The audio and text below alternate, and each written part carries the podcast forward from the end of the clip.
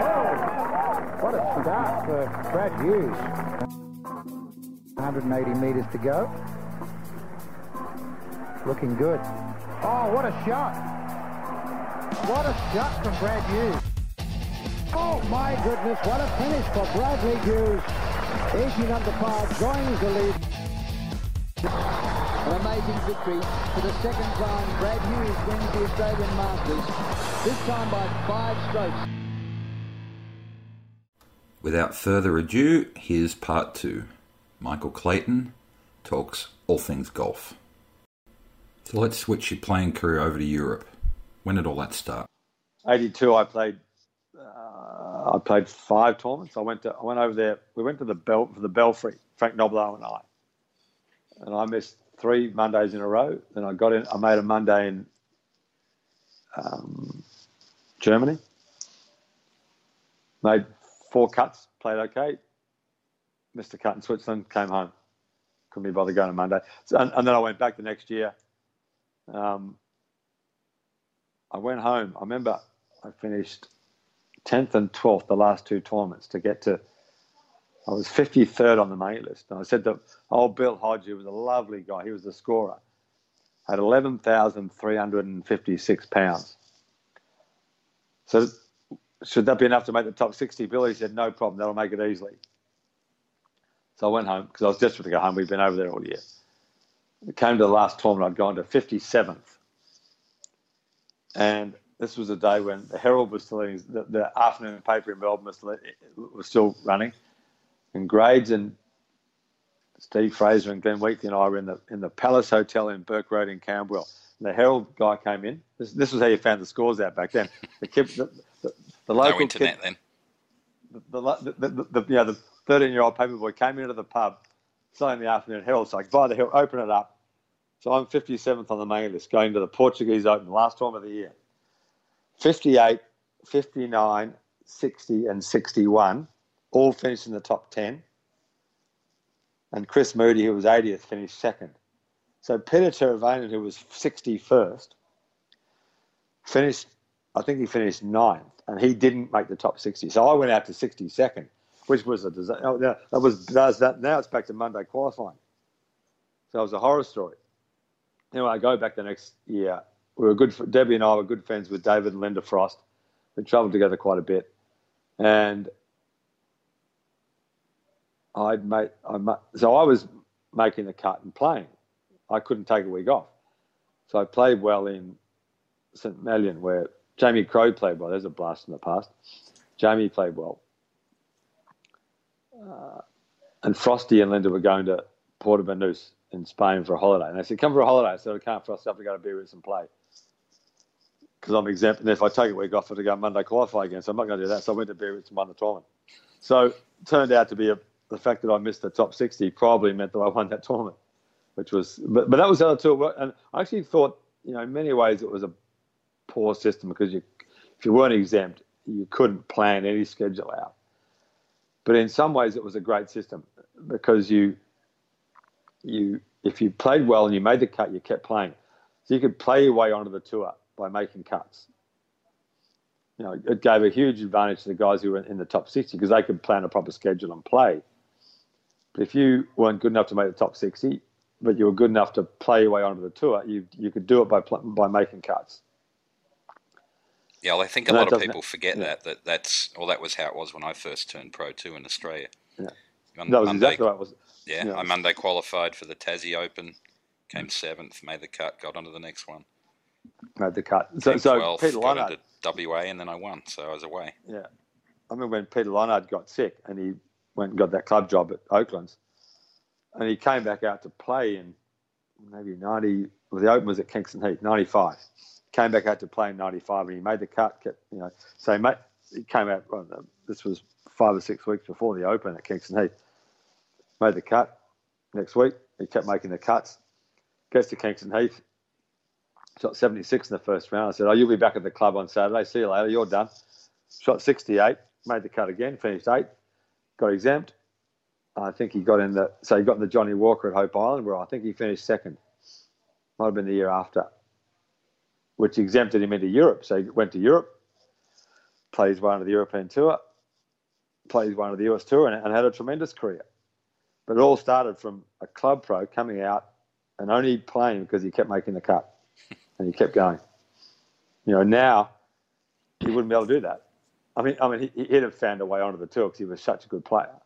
But he was a club pro who, who went out and he only kept going because he kept, you know, making the cut. And his assistant pro was back at the club selling Mars bars and seeing the field. Like, where's Pete? Oh, he's made the cut again. He's out playing again.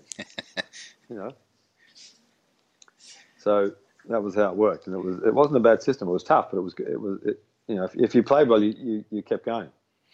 So I played in Europe. I I went to Q school in '89, the end of, of Europe after turning pro. Got my came third at Q school, so I was playing in 1990 in Europe, and came over there, and we spent a little bit of time together.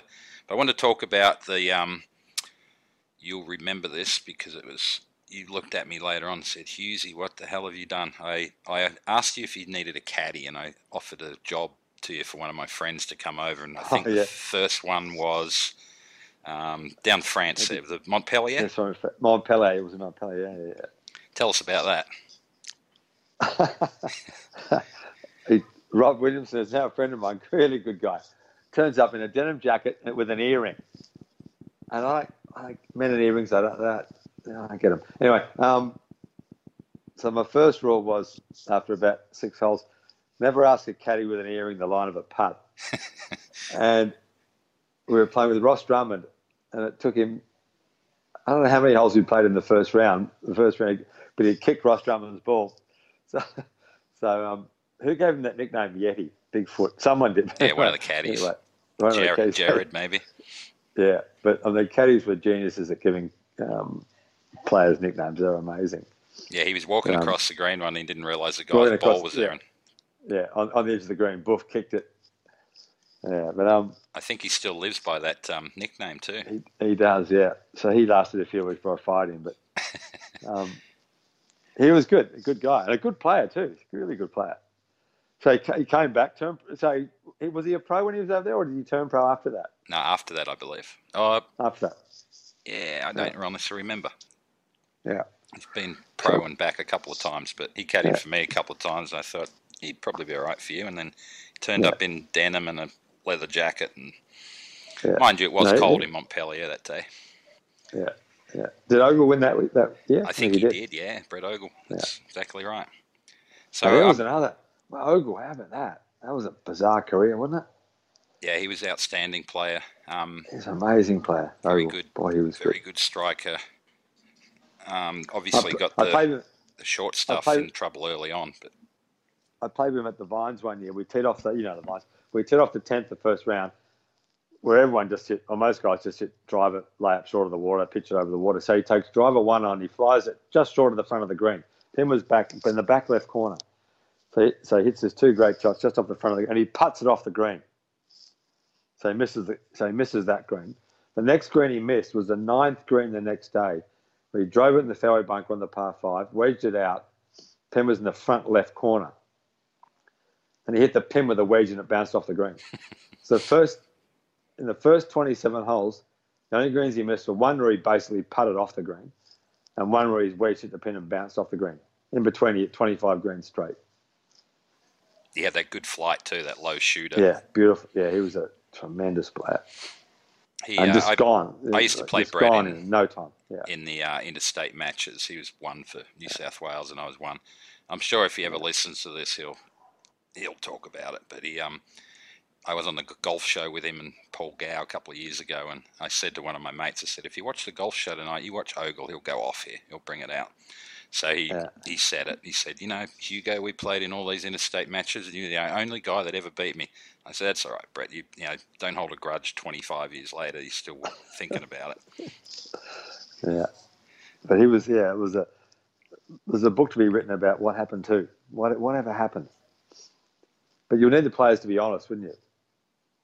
What happened? I got the chip. It was a, he had the chipping hips, didn't he, Ogle? Yeah, he went long he putter, got? and then he got then he went left-handed chipping. Yeah, yeah. Remember he had a long chipper.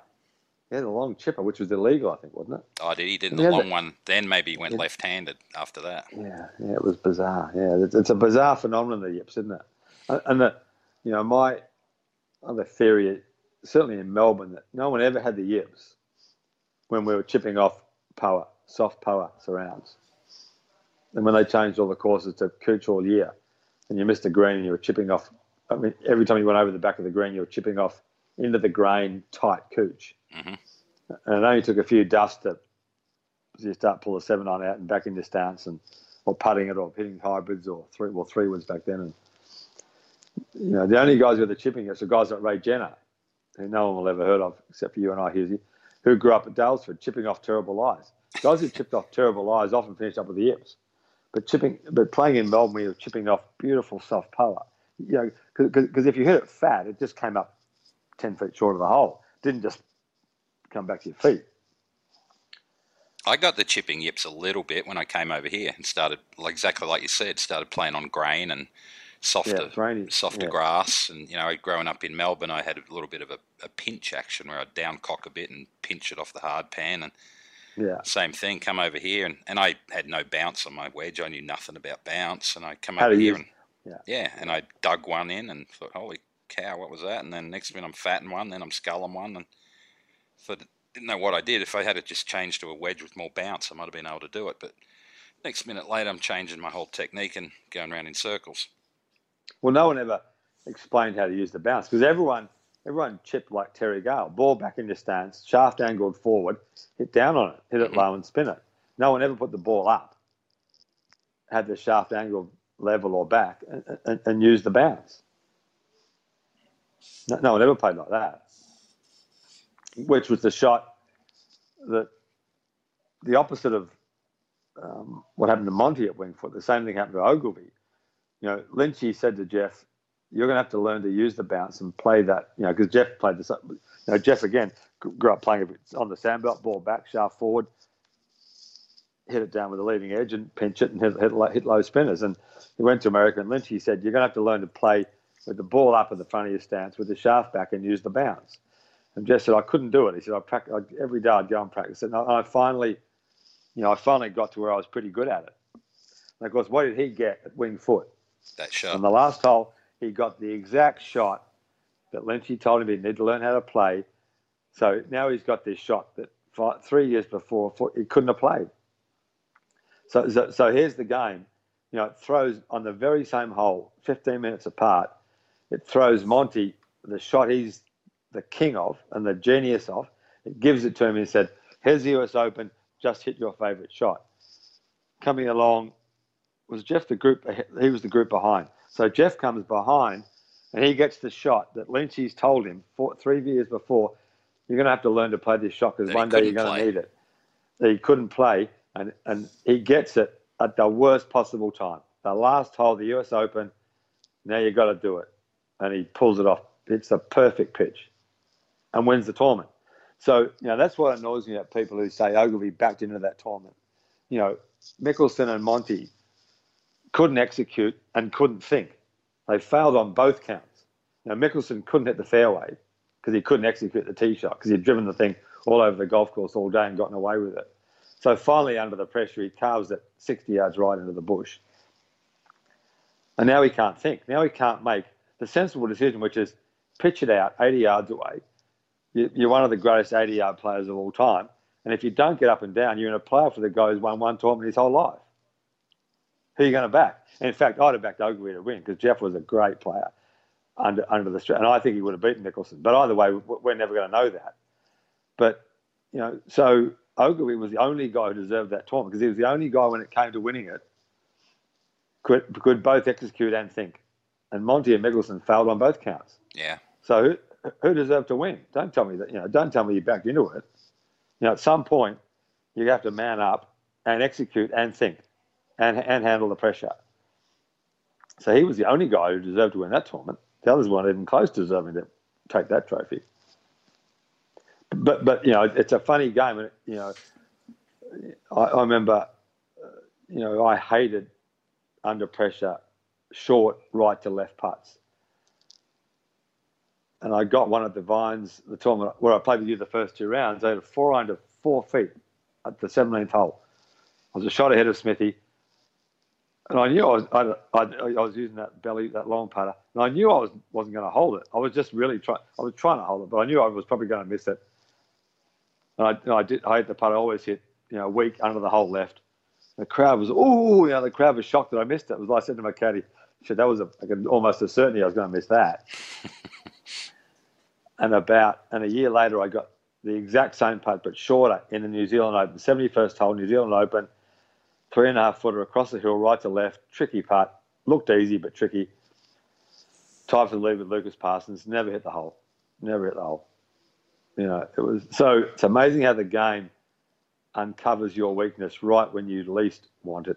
You yeah. know, just it's it's you know Doug Sanders. You know, just the game gave him that open. Here it is, Doug. You've got it. You know, you've you've you know you finished second to Nicklaus in 66. You know, you've you've lost majors by a shot, U.S. Opens, and you know you've been right there. This is it. You're 60 yards off the green. You can take your forehand out and bumble it along the ground to 15 feet and two putt, and you win.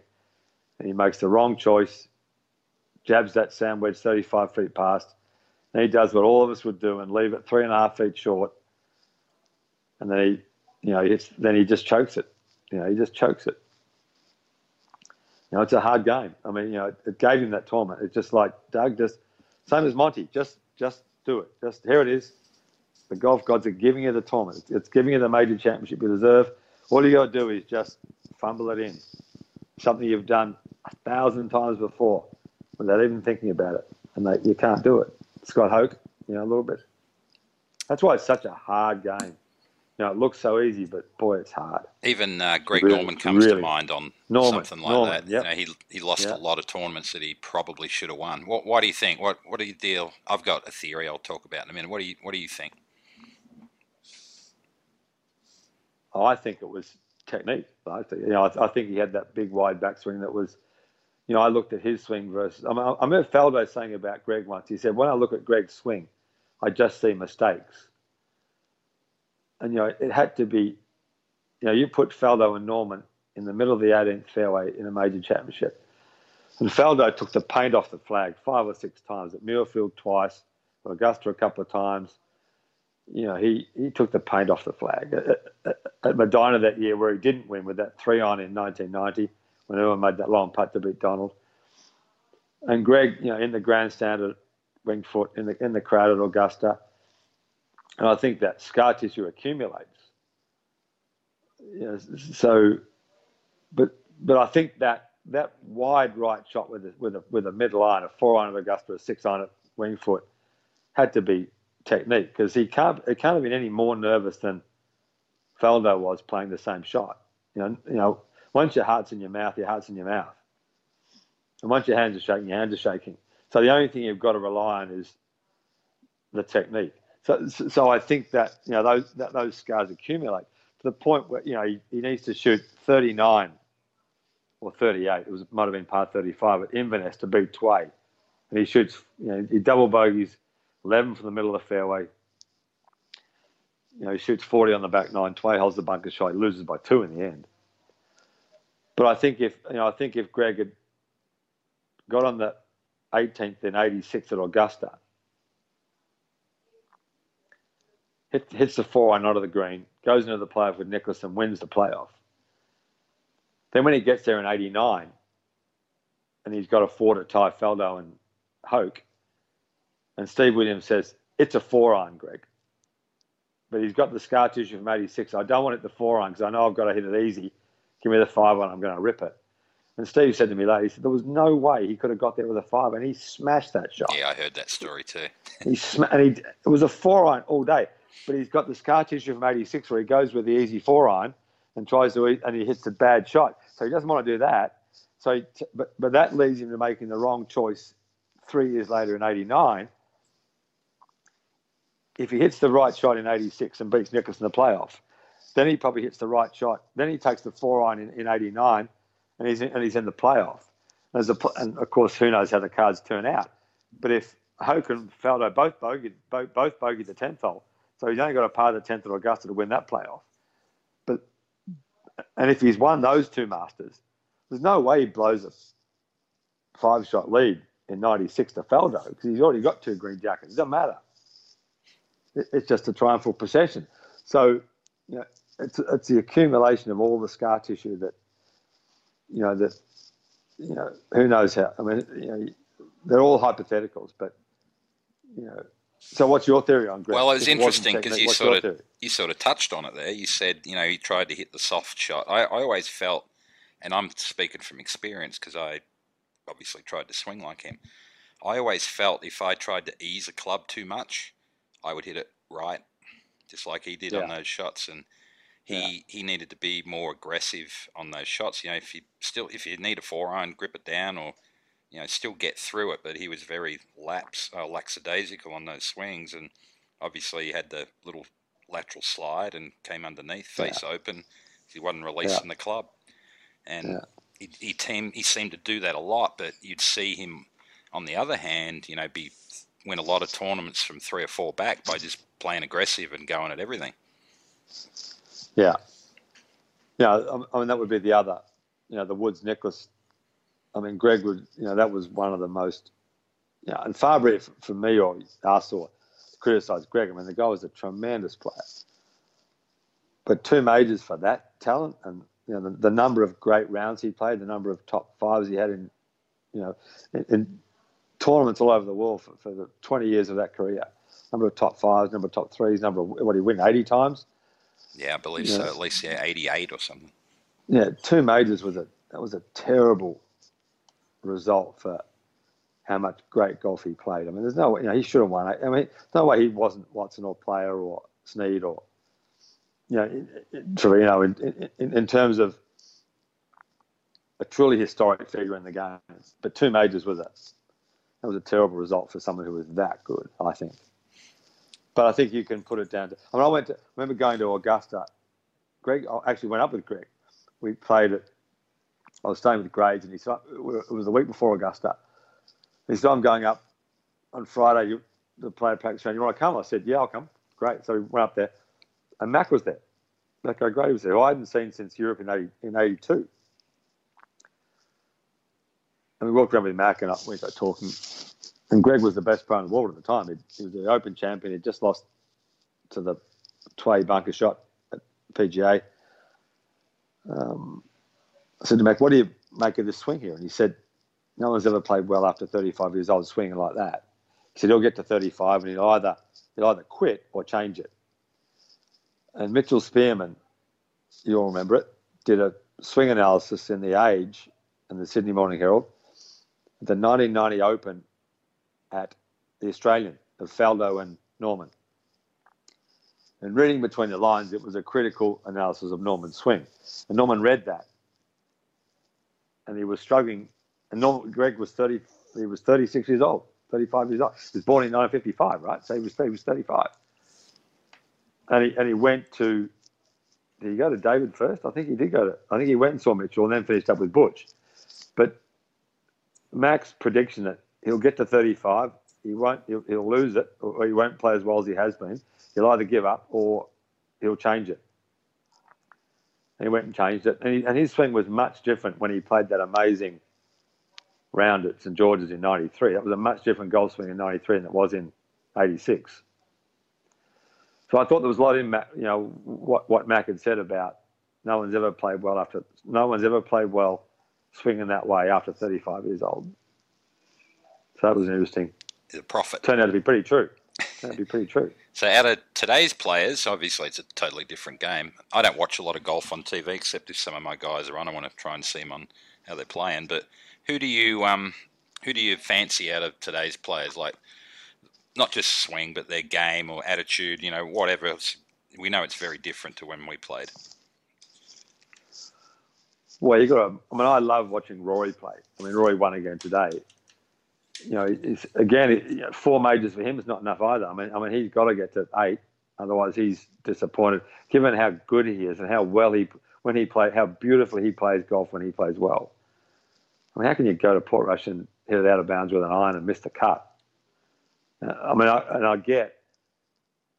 Jeff did a podcast just before that, and he said the first hour the Open is going to be so difficult for Rory. If he can survive that first hour, he'll be all right. But he said it's going to be so hard for him to play that first hour, and it was it turned out to be so true. But I love watching Roy play. I mean, Koepka's obviously great under the pressure.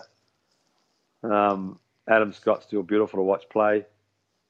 I like watching Matt Fitzpatrick play. Love that strong grip, never hooks it swing. Um, I love watching some of the women play. I mean, Anne Van Dam's got a great swing, but I love watching Lydia play when Lydia's playing well. Um, Jeongeun Lee Six, who won the US Open, and Jin Young Ko, who won again today. I mean, you know, if, if a man could ever play as accurately as, some, as the best women do, they'd win every single week. I mean, you know, they hit. I mean, Sue O, who I help, who I've helped a bit, not, not helped, but mentored a little bit. She's not in the top 60 or 70 in driving accuracy on the women's tour, and she hits 73% of the fairways. So, you know, someone if, if someone on the men's tour could hit that'd be number one. 80, 83% of fairways, which is what the top women do, and as many greens, they would dominate the tour. Of course, it's a completely different game, but you know, I think there's a lot to be learned from the way, you know, technically there are some terrific women players. I mean, I love watching So Yeon Ryu play golf. I've watched her play a lot. And she's basically 50% top tens in her LPGA career. I mean, it's an amazing career. I mean, just, but uh, uh, my biggest criticism of the women's tour is that, you know, again, I think what, what did Jin Young Ko shoot today to win Canada? 24 under or something? I mean, the courses are way too easy for as skillful as those players are. They're too, they're too short for as soft as they are. And the winning scores are way too low. I mean, I always thought Peter Thomson's measure of a well set up golf course was 468. He said 468 should win professional golf tournaments.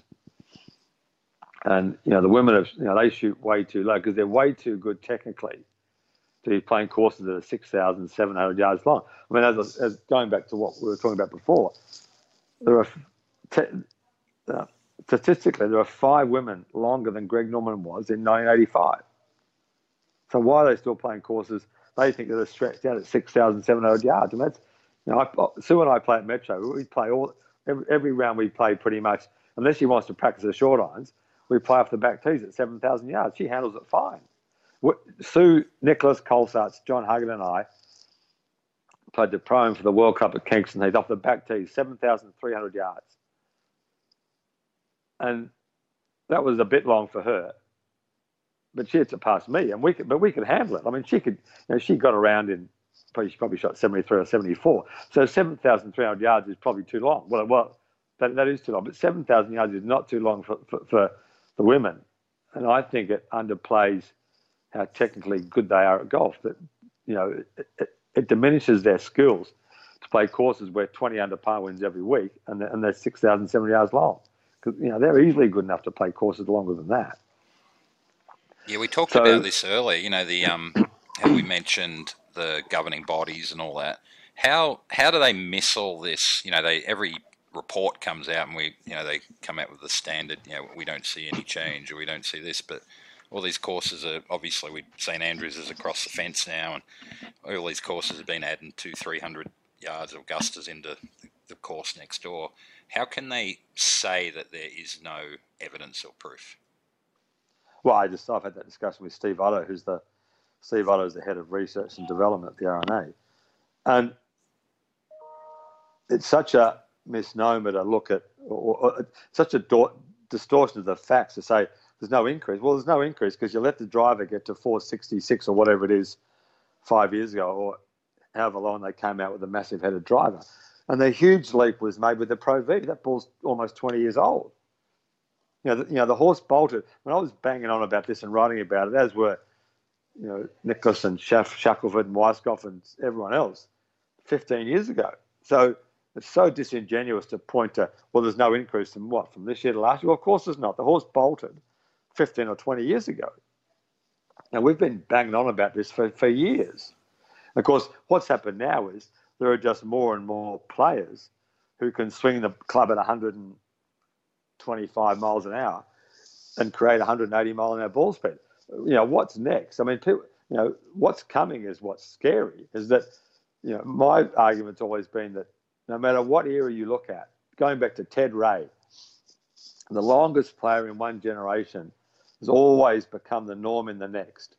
So Ray became Snead, who became Nicklaus, who became Daly, who became Johnson, who became who who, who became Johnson and Koepka, and Champ is the next one, and he's injured and hasn't played any good the last year, but he's shown what's possible. Yeah, he's already taken it to an extra level. And, and there's nothing surer that Cameron Champ, the distance he hits the ball, will be the norm in 10 years. Because I, cause I know, and, and you'll see it. And I, I watch your videos. You know, that little kid on the range yesterday was 12 years or 13 years old, hitting those, those beautiful irons. Mm-hmm. You know, there's a whole bunch of 14 year olds out there with, with teachers, with trackmen, and they're saying, you know, if you want to be a tour standard player, 125 is minimum club head speed, and, and 195 is going to be standard ball speed in 10 years' time. So, so what does that translate to in carry through the air? Well, 320, 330 yards. That's what it's going to be. So, unless they regulate it, and I actually think that needs to happen. It needs to get completely crazy before they've got it, before people come back. And, you know, 10 years ago, they were saying, if, if there's another quantum leap, we'll do something. Well, the quantum leap is going to come. Cameron Champ's the quantum leap. And if history is going to prove itself, and it's, it's been proving itself since Ted, you know, the, day, the, the days of Ra- Vardon and Ray, go, the, the norm in one, the, the freak in one generation becomes the norm in the next. So why is it going to be any different? Because Cameron Champ's already shown what's possible. And, and the long drive guys do show what's possible. I mean, those guys fly, what, 400? Yeah, that's right. so, so it's inevitable someone's going to figure out how to dial that back to 360 and and you don't need to be accurate anymore because you've got a wedge into every hole. I mean, you know, of the top ten players in the world, how many are in the top hundred in driving accuracy on the tour? I mean, Xander Schauffele finished second today. Mean, I saw Billy Horschel was tweeting today saying, "Now this is our goal should be: narrow fairways and high rough to reward guys who drive the ball straight." I turned the TV on, and Xander Schauffele is on the 17th tee, and Gary Koch, I think, or, or Roger Maltbie, or whoever it was, said he's hit three fairways today, and he's running second. I mean, don't give me the argument that narrow fairways reward accurate drivers. The guy ran second, and he, and he hit the last two fairways. So he hit five fairways for the day and finished second. Complete. And, and of course, narrow fairways, going back to what Mackenzie, what we were talking about before, narrow fairways are a complete distortion of what the what golf was meant to be. But it's you know, but it's the PGA Tour's single-minded answer to the distance problem is to have narrow fairways and long rough because that's what rewards straight driving. What rewards straight driving and it rewards long, inaccurate driving because you've only got wedges left. But what it does is take away any thought because all you're doing is hitting the ball where you're told to hit it. And given that no one can drive the ball accurately into a 30 yard wide gap if they're hitting it 300 yards, then it's just the only answer is bombs away. So you drive Zac Blair out of the game. And Zac Blair, at, what is Zac at 280? He's longer than Norman was. That's right. Yeah. And you know, I, I see you guys car back this year on the on the what's it called the Korn Ferry Tour. God, what a horrible name that is. I mean, you can't. Yeah. anyway, um, it feels embarrassing almost to say. You know, at least the web sounded you know reasonable. I mean, the Hogan that should have always been the Hogan Tour. It should have been the Hogan Tour forever. But anyway, forever. Anyway, um, you know, Zac's back on the tour again next year, but you know, you don't want to drive guys like that out. You don't want to drive Corey Pavin and Larry Nelson and Paul Runyon out of the game because they had incredible skills in other areas. So guys who are incredibly skillful in other areas get driven out because they can't. You can't compete from 60 yards behind Brooks Koepka or 50 yards behind. You can't beat those guys. It's impossible. I and saw given that I, I, saw a stat. And, and given Bernard, that, sorry. Yeah, and, and given that the driver head size, TrackMan, modern teaching, and the modern ball have given everyone the ability to drive the ball 320 or 330 or 310, then if you can only hit it 280, you can't compete. No matter how accurate you are, no matter how skillful you are with the five iron, you can't beat them. But you could when you're, but you could when you were, you know, Norman and Nicklaus were only at 280. That's right. I saw a stat that Bernard Langer hits it like 30 yards further now than he did when he was you know, 25 years ago. Yeah, but he's a better athlete than he was when he was 20. yeah, I mean, I mean, that's the, you know, Anne Van Dam is, is got an amazing, I mean, if, you want to see a technically beautiful swing, watch Anne Van Dam. But Elk did make a good point. I thought he said, "Well, why are there 99 women ahead of her on the main list?" But um, you know, technically amazing. But tech is she's five yards longer than Norman was, according to the stats. I mean, I don't believe that if Anne Van Dam and Greg Norman, circa 1985, threw on the first flight Royal Melbourne, she'd drive it five yards past him. But that's what the stats say she would do. And you look at that golf swing. I mean, it's like it's awfully powerful. She's six foot, and she and, and I guess she swings the thing at 100 and something miles an hour, 110 or 15 miles an hour. So that's how far it goes. But you're right. I mean, don't tell me she's a better, better athlete than Greg Norman because she's not.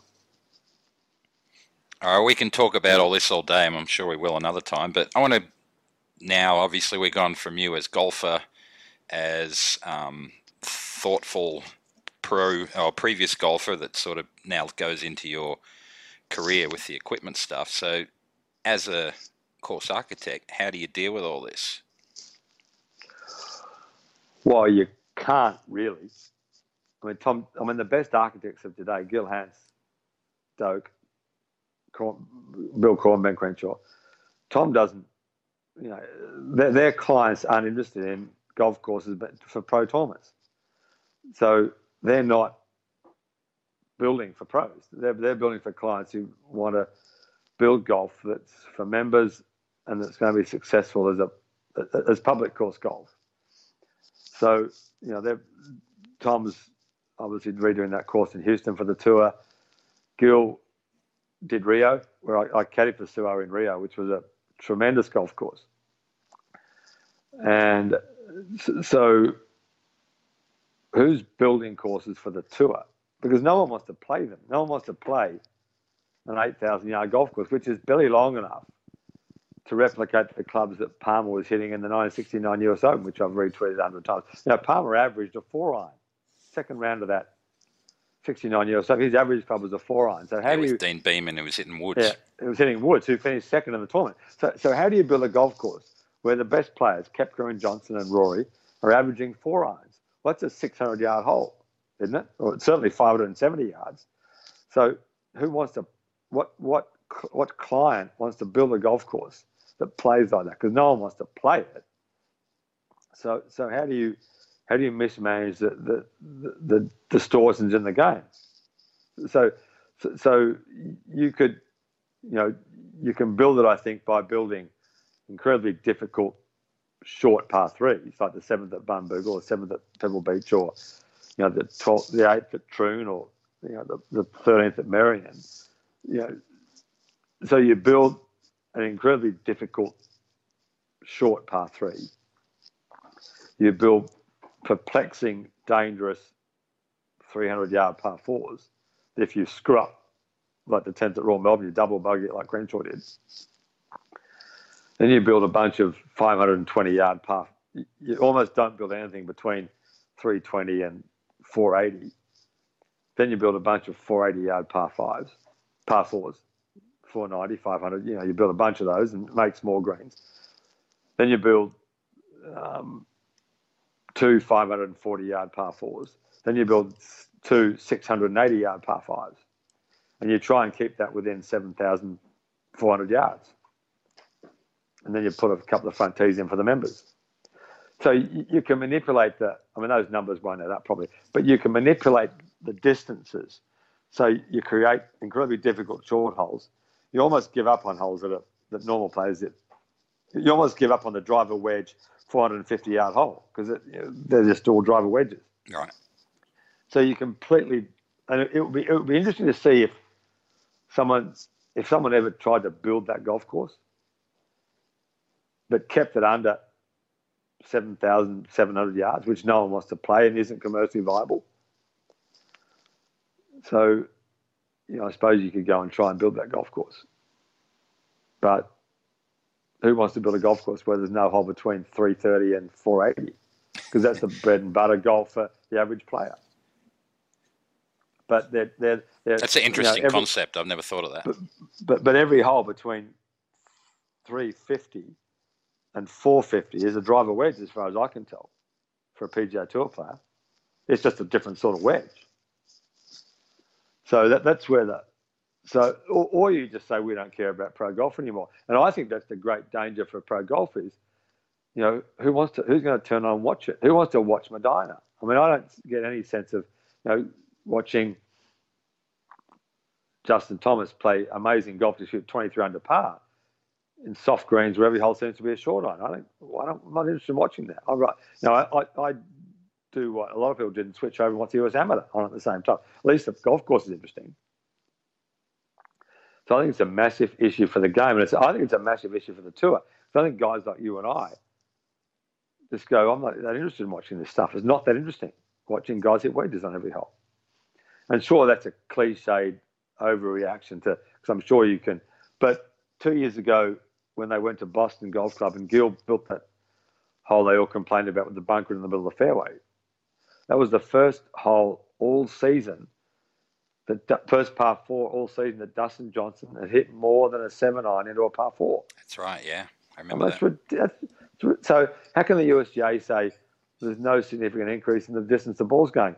You've got the whole of the PGA Tour, and there's one player, admittedly a great player, who's a long hitter. It took him till September to hit a six iron to a par four. Is that what the game is supposed to be? You know, the equipment regulations in the back of the rule book. You know, is that what you're trying to protect? I mean, it's, you know, it's, uh, it's a preposterous notion. It's absurd. So, you know, but the question is, so the answer is, Tom Doak is working for and and Bill Coore and Ben Crenshaw. You know, they've built a whole bunch of great courses for Mike Keiser, Sand Valley and Bandon, and know, all the great stuff that Keiser's done and influence at, at Barnbougle, the courses we did at Barnbougle. You know, the owners of those places have no interest in holding professional golf tournaments. They've got no interest in building golf courses to be played by pros. They're selling retail golf to amateurs, which is beautiful golf. It's great golf. It's, you know, they're, they're some of the greatest golf courses ever built. But the great courses built in the 20s were built to test championship players. Because the, the other level of course, you know, Swinley Forest, which is one of the game's greatest courses, was built in the area of Hickory, and it was built for amateur players, club members, and it was 6,000 yards long. So the championship courses, and Sunningdale, you know, Jones played the perfect round at Sunningdale, 33 putts, 33 hits, you know, 66. That was seen as, I mean, Sunningdale was 6,500 yards. Kingston Heath in 1932 was 6,800 yards long. It was probably the longest course in the world. So the great courses were built to test first class play. But the great courses of this era, the people who are building them are not building them to test first class play. They're building them to build successful, as Mike Keiser calls it, retail golf. So commercially, the world of design's in a mess because the great developers of this era are not interested. You know, Mark Parsinen and Mike Keiser, Richard Sattler, they're not interested in building. They're not interested in testing first class play because they understand that the people who make those courses successful, i.e., the retail golfer, aren't interested in playing 7,000 or 8,000 yard golf courses. So Kingston Heath at 6,800 yards in 1930, the equivalent, the, the equivalent of that is 8,000 yards now. That's not a commercially viable golf course for those guys. Mm-hmm. That's what the R&A and the USGA have created through their inaction. And the suggestion to bifurcate the game, so you create a ball that makes a 7,400 yard course, which is an acceptable length. If you go, that's what Kingston Heath is now, and, and the members accept that and don't go back to the back tees. If you can create a ball that does that by bifurcating the game, then you can drag the game back in somewhat close into the same space. But by having one ball and, one, and, a, and a stupid driver, you create two utterly different games. And people that argue against bifurcation because you, you, create two games. The problem is we've got two games that bear no relationship to each other now. That's right. Which is the which is the game the retail golfer plays, and the and the, all these beautiful golf courses. You know, Sand Hills, Sand Valley, Barnbougle, Bandon. You know, the, you know Rio for Gil. I mean, Gil Hanse's building a bunch. Of, I mean, this is the second golden era of golf course design. I think from Sand Hills in 1933 until now, th- this will be judged, you know, as the second great era of golf course design. The first great era was about building courses to test first class play, you know, and it created Shinnecock Hills, the National Golf Links, Oakmont, Winged Foot, all the great American championship courses. This era is creating all the great architectural treasures of the time. But they're not built for championship players. None of them are. Chambers Bay, Erin Hills, okay. But Mike Keiser has no interest in building golf course for pro, golf. He's not interested in it. and, and they're going to be the treasured courses that people are going to look back and say, you know, Mike Keiser was one of the most significant um, people in golf in the 20th and 21st centuries because he was the guy who paid for the great modern era of golf.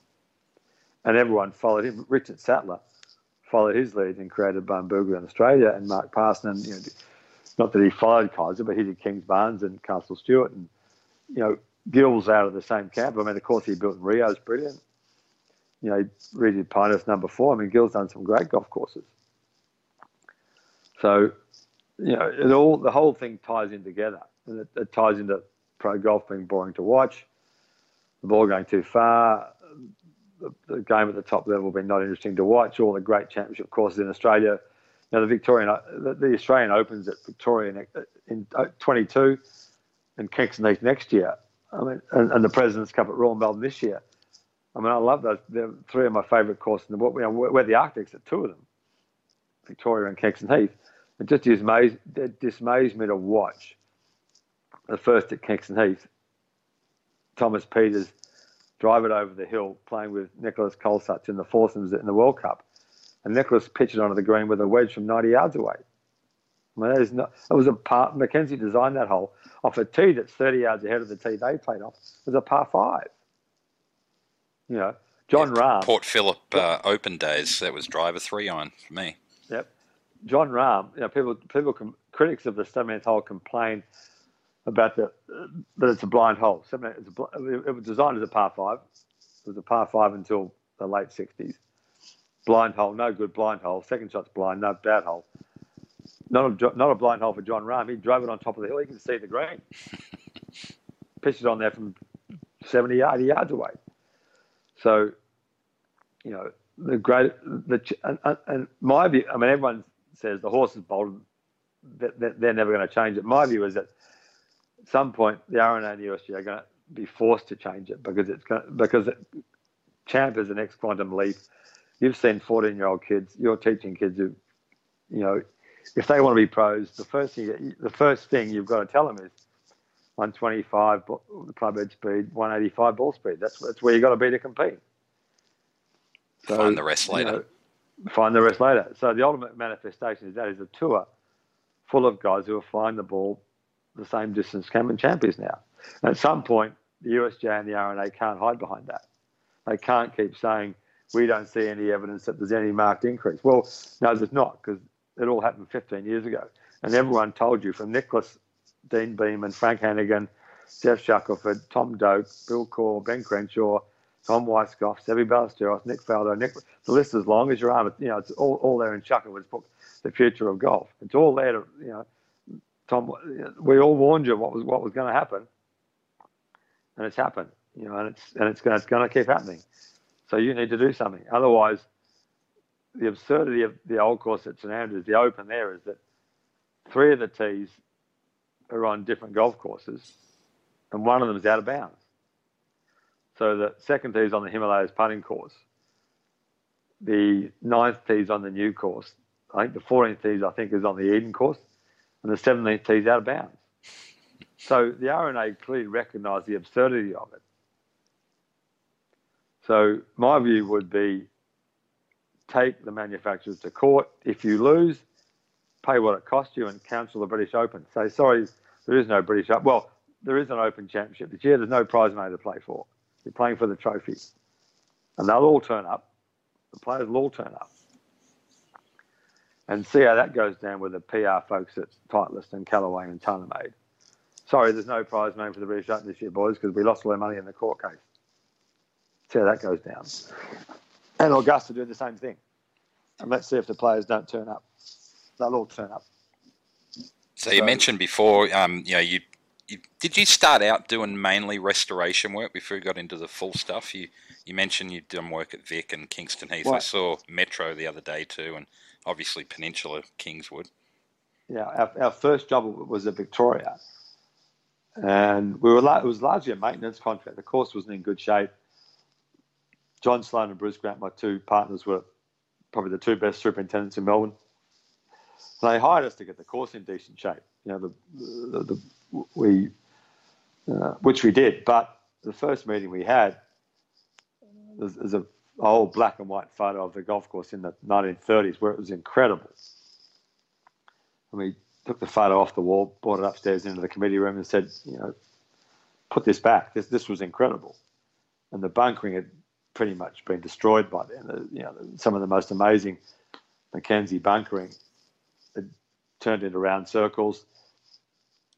Uh, lots of them had been filled in. All, all the bunkers between 11 and 15 had been filled in and replaced by trees. So largely, our view was, which they were brave enough to, to, to take up on, was let's put this golf course back. And we rebuilt the greens. They opened in early this year. We re- closed the course for we closed it. Well, we closed the course basically for six months, and rebuilt all the greens. And we're you know it's largely back to the golf course it was in 1930. So if they'd never touched that golf course, there wouldn't have been any work there. Maybe there would have been work getting it in better shape. But it showed how you know it showed the the um, how dangerous dangerous it is to and Mackenzie wrote about this to hand over golf courses to committees who weren't qualified to manage it and, and preserve the greatness that they were given by the great architects. So restoration became a big deal because in the time between all those great courses were built and you know the time when restoration became fashionable in, the, in the 90s committees had planted trees and fill bunkers in all over the world.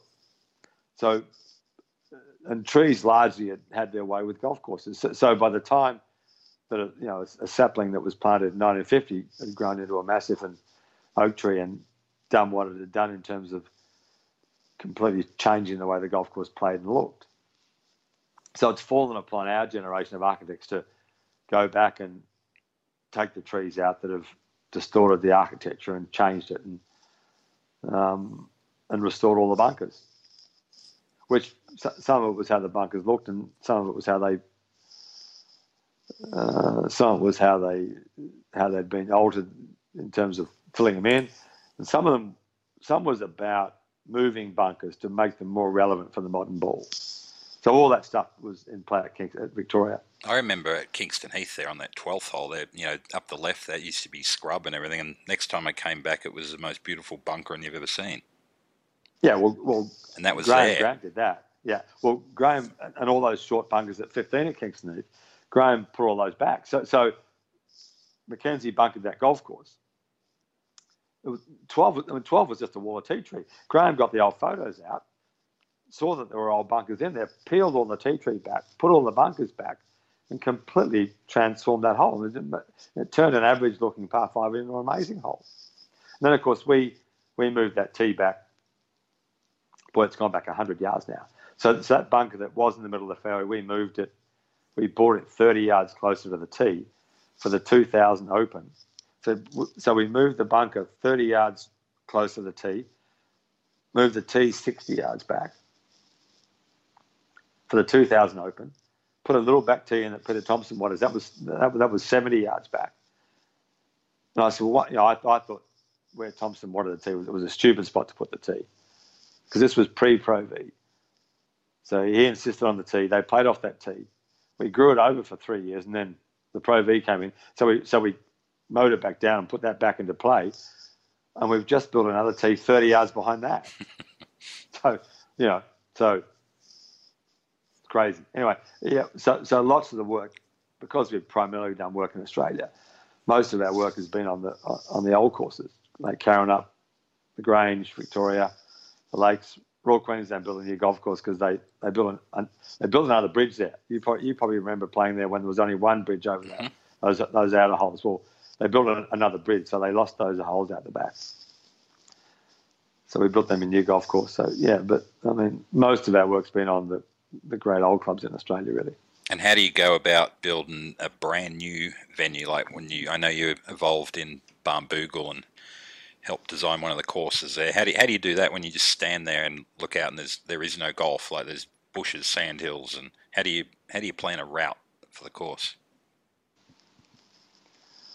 Well, we did with Tom Doak.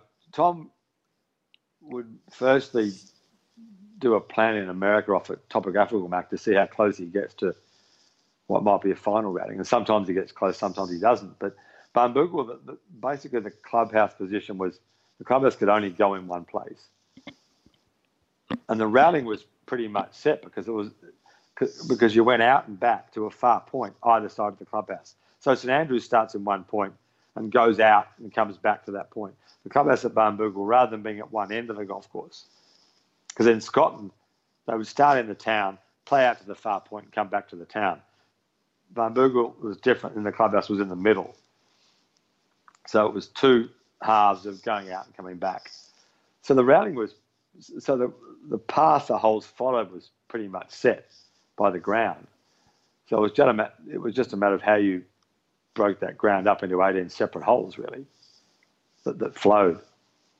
The original routing, Tom had the back nine playing from essentially somewhere near the 18th green back up the 18th fairway, and it was reversed. And you came back down the 11th and the 10th holes. That was 17 18 on his original routing. And Mike Kaiser came out and said, no, nah, all wrong. You've got to finish on the ocean, which was absolutely the right decision.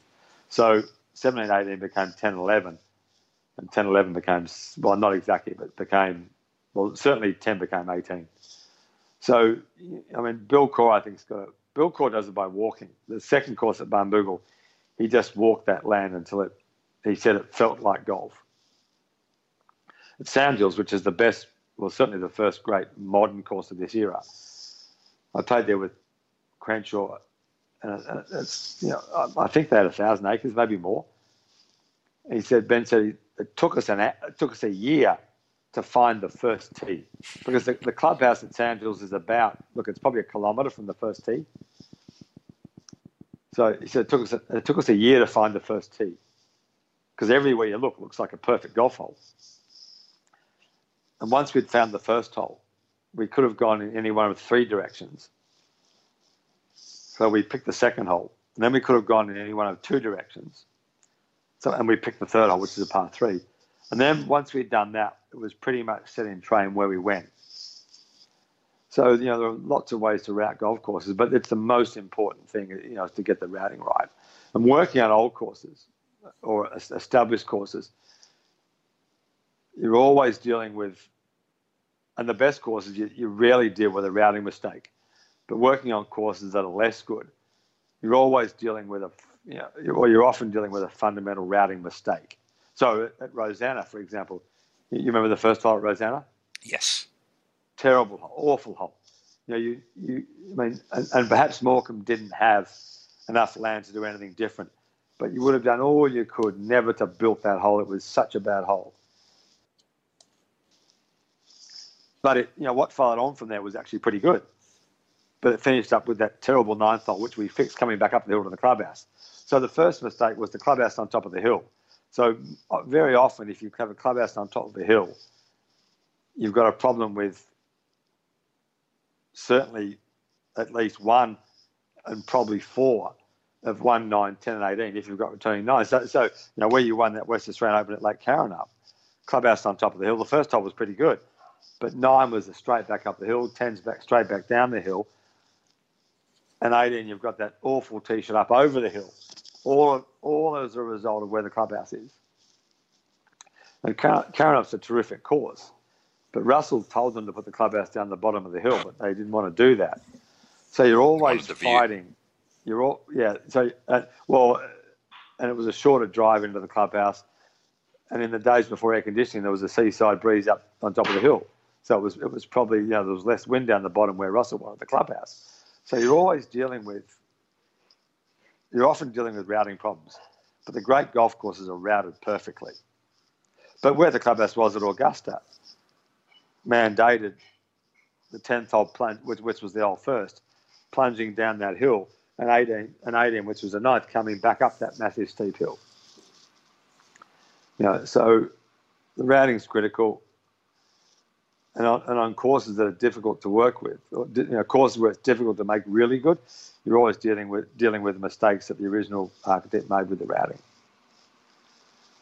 But it's um, you know, it's, it's um, and, and working on the best old clubs in Australia that all have tournaments. you, you've always got to keep in mind not just the members and how the course plays with them, but how's this course going to play in the tournament. So you're always worried about back tees and stretching them out, and which is something that you know a place like Swinley Forest never has to worry about because the members don't care because it's not a championship course. You know, it's just a beautiful course. Plays, you know, playing it. I mean, Finchy played there last week. He said that they've stretched it out to 6,500 yards, which is the perfect golf course for 90% of people who play golf. Probably 95% of people who play golf. So, you know, but when you're dealing with courses that in Australia that are, are the main championship courses in each city, then you've got to be mindful of how they play for the best players. So has, has your attitude changed, you know, from being a player to now? You see things differently, obviously. And as no, far as design no, and course design. No, I don't think it does because I, you know, I, I grew up at Eastern, which was you know not the best course in Melbourne, it was a great course to learn to play golf on. But then I went to Metro, but I first saw Royal Melbourne in '72 and first played it in '74.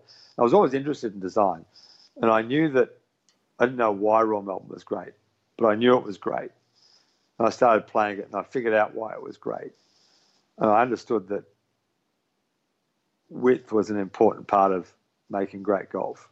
Great golf was never about narrow great golf is. I mean, and there's, and there's always a golf course that smashes the rule. And I've never played Oakmont, but Oakmont's a penal narrow golf course. It's a great course. But the great courses have all got space and width, and they're interesting and fun to play. So I understood that. And even though I was a really straight hitter, I always liked wide courses, playing wide courses, because they almost by definition they were more interesting. Certainly, what good, what good wide courses. Good wide golf was always more fun than narrow golf.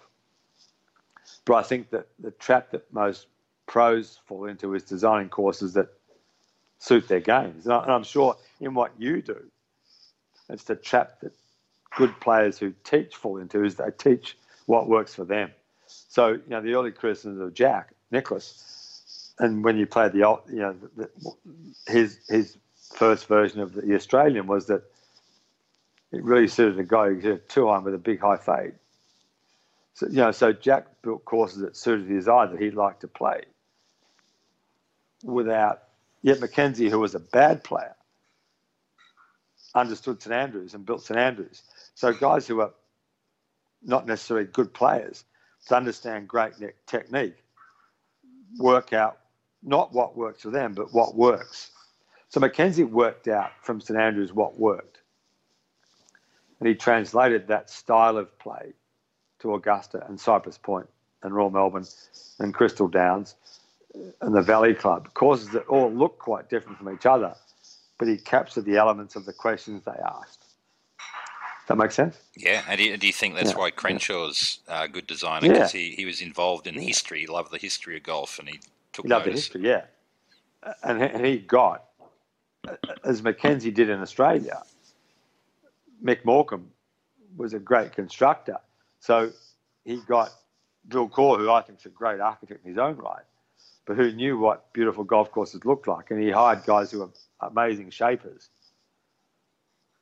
who um, know how to translate that vision into beautiful looking golf as well. So, you know, golf pros, and Crenshaw's the best professional player, modern architect, and, and Bill, his partner, know how to put beautiful looking golf on the ground. And they do it also because they take on very little work. They take on course on great sites, and they talk on clients who understand what they want to build. So there's a famous story about um, Bill talking to a very famous American man who wanted to hire him to build a golf course. and after hearing the spiel from the very famous man's um, underling, Bill said, "Look, I'd really like to build a course for Mr. Mr. Trump, but the answer is no. Thank you. We appreciate you asking, but the answer is no." And this guy couldn't believe it. How can I, how can I go back to Mr. Trump and tell him you don't want to build a golf course? And Bill said, "He said, well, put it this way." He said, "He's going to hate what we want to build, and we're going to hate what he wants us to build, so it's never going to work. And so they work for clients who understand what they build, who want what they build, who have great pieces of land, and um, that's what it takes. So you know, so, and they're not interested in building hundred golf courses. And of course, the success is self-perpetuating because each course they build only enhances their reputation. Then it makes the next guy who wants to build a great golf course more eager to hire them. And you know, so they can be very selective in who they work with and, and the bits of land they work on. Which doesn't mean to say they can't build a great golf course on a bit of land that gives them nothing. Because I've been to Talking Stick in Arizona, which is a flat desert site near Scottsdale, and they built two brilliantly strategic golf courses on, on, a, on a site that gave them nothing. So, you know, people that say, oh, you know, that they can only play in sandboxes.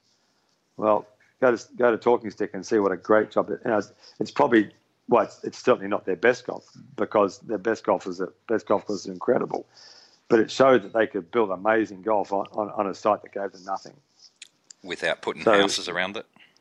Without putting houses around it. Yep. I think it was. I think it was on in Indian reservation. So there's a hotel there. I, I think I might be wrong about that, but it gave them nothing, and they built beautiful bunkers.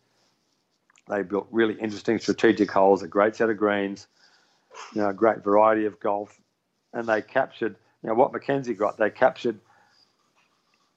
How do, how do I ask interesting questions, and what and what we do is is how do we ask great players interest, interesting questions. And, and, and your job is to teach a, a great player how to recognize the question. What is the question? And give me the skills, give me the mental and physical skills to answer it. And, and, and, and not just 30 yard wide fairways lined by high grass.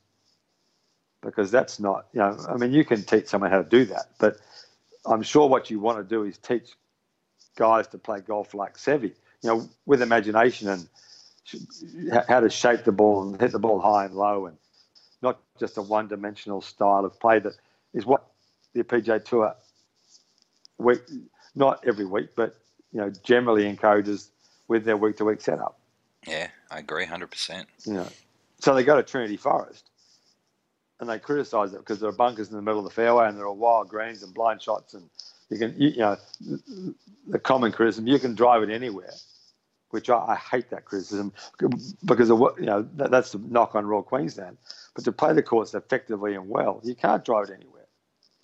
You know, to, to get to the difficult flags, you've got to be at least on the right half of the hole. and, and, if we've done our job well, we've built a green that's hard to, that, that where you can put a flag on that makes it difficult to get to from the wrong side. But to get to the proper side of the fairway, you've got to challenge a hazard. So, and that's the essence of St Andrews. That's why St Andrews is the best course in the world, because you know because that's what it is. That, that's what it does, because it's got the benefit of the wind and hard hard bouncy ground. I mean, America's got a terrible. Again, this is a rash generalisation, but America's got a terrible climate for golf. You know, you know, there's often there's not that much wind. You know, you go to Chicago in August, it's hot. To keep the bent grass alive, you've got to water it so it gets soft. So the ball doesn't bounce around like it does in Australia or in Britain. So it's you know it's tricky to get it right, but you know, again it you know it falls back to the R&A and the USGA to you know look at look at that little rule in the back of the rule book that says it's our job to maintain the skill it takes to play the game and and and, and to re, and, and to respect and restore, regain, the integrity of the great old golf courses rather than having it turn into pitch and putt affairs. All right, so we'll finish up pretty soon. We've gone on for a long time. It's been awesome. But I want to finish up with a couple of questions, and some of these, yeah. this one is probably already half answered. But, you know, let's say you are in charge. What what would the plan, objective, and hopefully your long term legacy be if you're in charge of golf? If someone said, hey, Mike Clayton, you are commissioner of golf, R&A, USGA, you're the man. What would you do and hope to achieve from it? Well, I would. Well, we've you know we've already answered the equipment thing. I'm, I'm, I'm a, you know for top level players, I'd reduce the size of the head of the driver, and I would mandate a ball that flies around the distance that the ball went before the Pro V. So you know, go back and recreate the driving distance of Nicklaus and Norman's era, and Snead, which I thought the balance was pretty good. Mm-hmm. but you know, I think a bigger question for the game is clubs all around the world. How do clubs manage you know, the the reluctance of people to join clubs? You know, fewer people are joining clubs. How do you manage the future of struggling clubs? Is it to sell them and turning them, to turn them into housing lots like Eastern did and Kingswood did? Um, is it turn them into 12 hole golf courses and, and, and to be able to sell off parts of them to kind of maintain a feasible club that still got you know money to survive? Do governments you know how do governments manage manage the certainly in Australia how do governments manage manage the land rezoning of clubs that aren't viable anymore? Um, what's the future of public golf? You know, is it Winter Park, which I've never seen in Florida, Sweetens Cove? You know, great little nine-hole courses, you know, that are run for not much money. Is it um, the great old clubs in America are all going to be fine? You know, and in Australia and in Britain, it's the next level down. Is how does the game handle the demise of not the demise, but but the, but the falling off in interest of you know as fewer and fewer people join clubs. They cost too much to join. The overhead's too high. The clubhouse is too big the, uh, uh, the maintenance standards expected by members too high. You know, uh, the maintenance costs too much. Um, I think they're all questions that the game is going to have to answer in the next hundred years, because you know it's um, clubs that you know, the, certainly in Melbourne there's an over there's a, there's an oversupply of golf courses in the southeast of the city, and, and they're, they're tremendous courses. You know, places like Spring Valley, Keys, Keysborough, Southern, you know, what what's their future? Huntingdale, Yarra Yarra, you know, Hunting, uh, Commonwealth. My old track, Rossdale. Yeah, I mean, yeah, to me, there's only, only well, yeah, yeah. So, so does almost a third tier course again. Yeah, yeah. So, so, so, what's the future of those golf courses? Do they go to a developer and say, let's, you know, knowing their land's worth $100 million, do they bail out and go and merge with other clubs, or do they turn them into 12 hole courses, nine hole courses? Does the government say you can't do this anymore? You can't do what Eastern and Kingswood did. So they're all going to be interesting questions, and there'll be right and wrong answers for some of them. I mean, does it, rather than Eastern selling up and going and building a new course, do you do they go and merge with it with another struggling club? So it's um, you know, it's interesting, and they I don't think they're they're difficult questions, but they're important questions, and they don't have, and they can they can be good questions to, if they're answered properly, and not the and, and there isn't one answer to suit every every club and every course, but if they're answered properly and every well, golf can be a better game because you can invest money from gain through the selling of poor golf or unviable golf and, and create better golf if it's done well. But as Tom Doak said to me, there was a club here that did that. And he, and he said, every club anywhere in the world that's done what they've done, i.e., sell a golf course for a lot of money and relocate, they always mess it up. Because there are so many difficult decisions to make. You've got to pick the, pick the right site. You've got to pick the right architect. You've got to build the right number of holes. You've got to spend the right amount of money. You've got to build the right clubhouse. If you screw up any one of those five or six decisions, you're in trouble. So Croydon, where Aaron Baddeley played, Croydon was when no, not a bad course, but boundary problems. Someone offered them 40 million for it. They went and built a new golf course. They built too many holes. The course is too difficult. They probably they spent too much money in the clubhouse. Uh, they lasted How long did they last? They lasted, I think, 15 years before the Chinese bought them and leased the club back to the members. So there are cautionary tales in letting committees handle that massive decision without proper advice. And the you know the best bit of advice is to, I mean Darius Oliver's the guy that does this sort of work back here. Hire someone who's not conflicted, who can point you in the direction of the proper architect for that project. So you don't make the first mistake, which is to pick the wrong architect. And then hire someone who's not conflicted like Darius, who can tell you about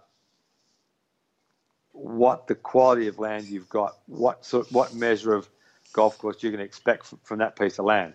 So, so, you know, so when you go to a bit of land, don't get conned by an architect and telling you he can build you a top 10 course in the city, when the reality is that a top 20 course would be a great result. You know, so you need someone independent and wise who can tell you the truth about what you've got, what you're contemplating on doing, and point you in the right direction. So they're going to be the critical decisions that are going to be made. But of course, an you know, a club hires an architect who bullshits them about how great the golf course he, he can build is, because he's got to bullshit them in order to win the job over the other, other uh, over the other architects who are also bullshitting them about what they're going to get. So they just sold a whole lot of bullshit, and they finished up spending their money and getting a golf course that instead of being in the top five that they were promised, is barely in the top 20 or top 25 or top 30. So, you know, they're the questions golf's going to have to, golf's going to need, need wise heads. And it's going to need wise administrative heads, wise heads in government. And we're, you know, in Victoria, we're lucky that the Premier, Daniel Andrews, loves golf, understands it. Remember Kingston Heath, when he goes to America, he goes and plays the national golf links and Fisher's Island, and he completely gets golf. So he, he understands because I've drummed them into him how important these questions are going to be. But not every city in the world is lucky enough to have a state premier who understands golf architecture and reads about it. So it's going to need great governments, great administration, great independent people to hand out good advice, and it needs great architects. And if all those things fall into place, then golf can be a great place because it goes back to what we were talking about before, which is Mackenzie's point about it's critical. People give up golf without knowing why. And His prophecy was, it's, or his principle was, it's because golf is boring, and, and the golf courses are boring, and people give up golf because they don't they don't understand that what they're playing is a very poor version of what the game at St Andrews is. So all those things, you know, for the game to be popular for another hundred years, it, it takes all that wisdom wisdom combined, and it takes wise committees who understand they don't know who understand they don't know what they don't know, and most of them don't know much, and the really good ones understand what they don't know. And I've watched Victoria and Kingston Heath, which are the two two clubs in Melbourne who've managed the, the, the, restoration and transition of those courses better than ever. And both those committees understood what they didn't know. And they handed over the responsibility of managing their golf to people who did know. And Graham Grant was the guy who, you know, put Kingston Heath in, in, on the right path. And I, and I think John Bruce and I did that at Victoria. And 20 years later, Kingston Heath one of the second or third or fourth best course in the country. And Victoria, in the face of all the great new golf that's been built in Australia, has held its position in, in the top 10. And that's only because they've been run by wise men. And the, and the clubs that have fallen down the rankings have made critical mistakes at critical junctures because they didn't know what they were dealing with. That's the same worldwide. Yeah, you know, it's, it's the same all over the world. So it, it takes wise men to, to run golf. And so uh, um, I'm going to harp on the point, but I'll say it one more time: wise men in government, wise men in administration, and wise committees, and good architecture, which, which means you know you, you couldn't meet wiser men than Bill Coore, Ben Crenshaw, Tom Doak, Gil Hanse, Mike DeVries, You know, guys who really get golf, they really get it. You know, so that's the future of the game for the next. And if, and if we screw it up, the golf will be in horrible the game. The game will be in horrible shape in 100 years. But if we get it right, it'll it'll be better than ever, better than ever. But you know, it's you know the, the future's in the in the hands of critical people who are going to have to make good decisions. But you've got to understand the game, and to understand the game, there are two books to read. Yeah, The Spirit of St Andrews, Alister MacKenzie, 1934, and The Future of Golf, Geoff Shackelford, 1994. And if you, and if anyone who's, who's listening to this who's involved in it, in any one of the, those four areas, read those two books, and you'll get it. But if you don't read them, you'll never get it. You'll never get it. And don't read them once, read them 20 times. All right, that's a perfect point to stop. That's a great final note there, Clates. I loved speaking to you, everything, as usual. All right. Can't wait to see you again when we get back to Oz. Go have a game at Yeah, well- the revamped Peninsula Kingswood. Yeah, that'll be great, and I'll, and I'll be over next year hopefully. So it'll be great to catch up over there. But I must catch up with Dylan Pruitt, who Dylan and I travelled in with Fran in Europe uh, back in the 90s, you know, 19, 1991, 1991, and I know Dylan lives in Greenville, where you are. So yeah, I would love to see him again. away. Yeah, I'd, I'd love to see Dylan again. So it would be great to do that. All right, we'll get it all set up. Beautiful. Okay, thanks, mate. Thanks, mate. Great Loved it. up. Great to talk. Speak to you soon. Thanks, mate. The golfing world is really gaining steam at voicing their opinion about the so called golf recession. Many differing viewpoints have been put forward over the years why participation is down and why golf courses have closed and are being filled in by housing complexes. There are no better arguments for why these travesties are occurring than what Mike Clayton puts forward in all his articles and podcasts and it really is about time the solid voices of reason begin to be listened to by the golf's governing bodies. Spreading the word is the only way this ship can be righted. You can follow Clates on Twitter at Michael Clayto 15. That's Michael Clayton without the N, 1 5 at the end, to add your voice to the conversation. If you care about golf, then this is an important topic, and any extra voices added to the conversation are the only way this game can be rectified and made right again. Thanks for listening, and great golfing to you all.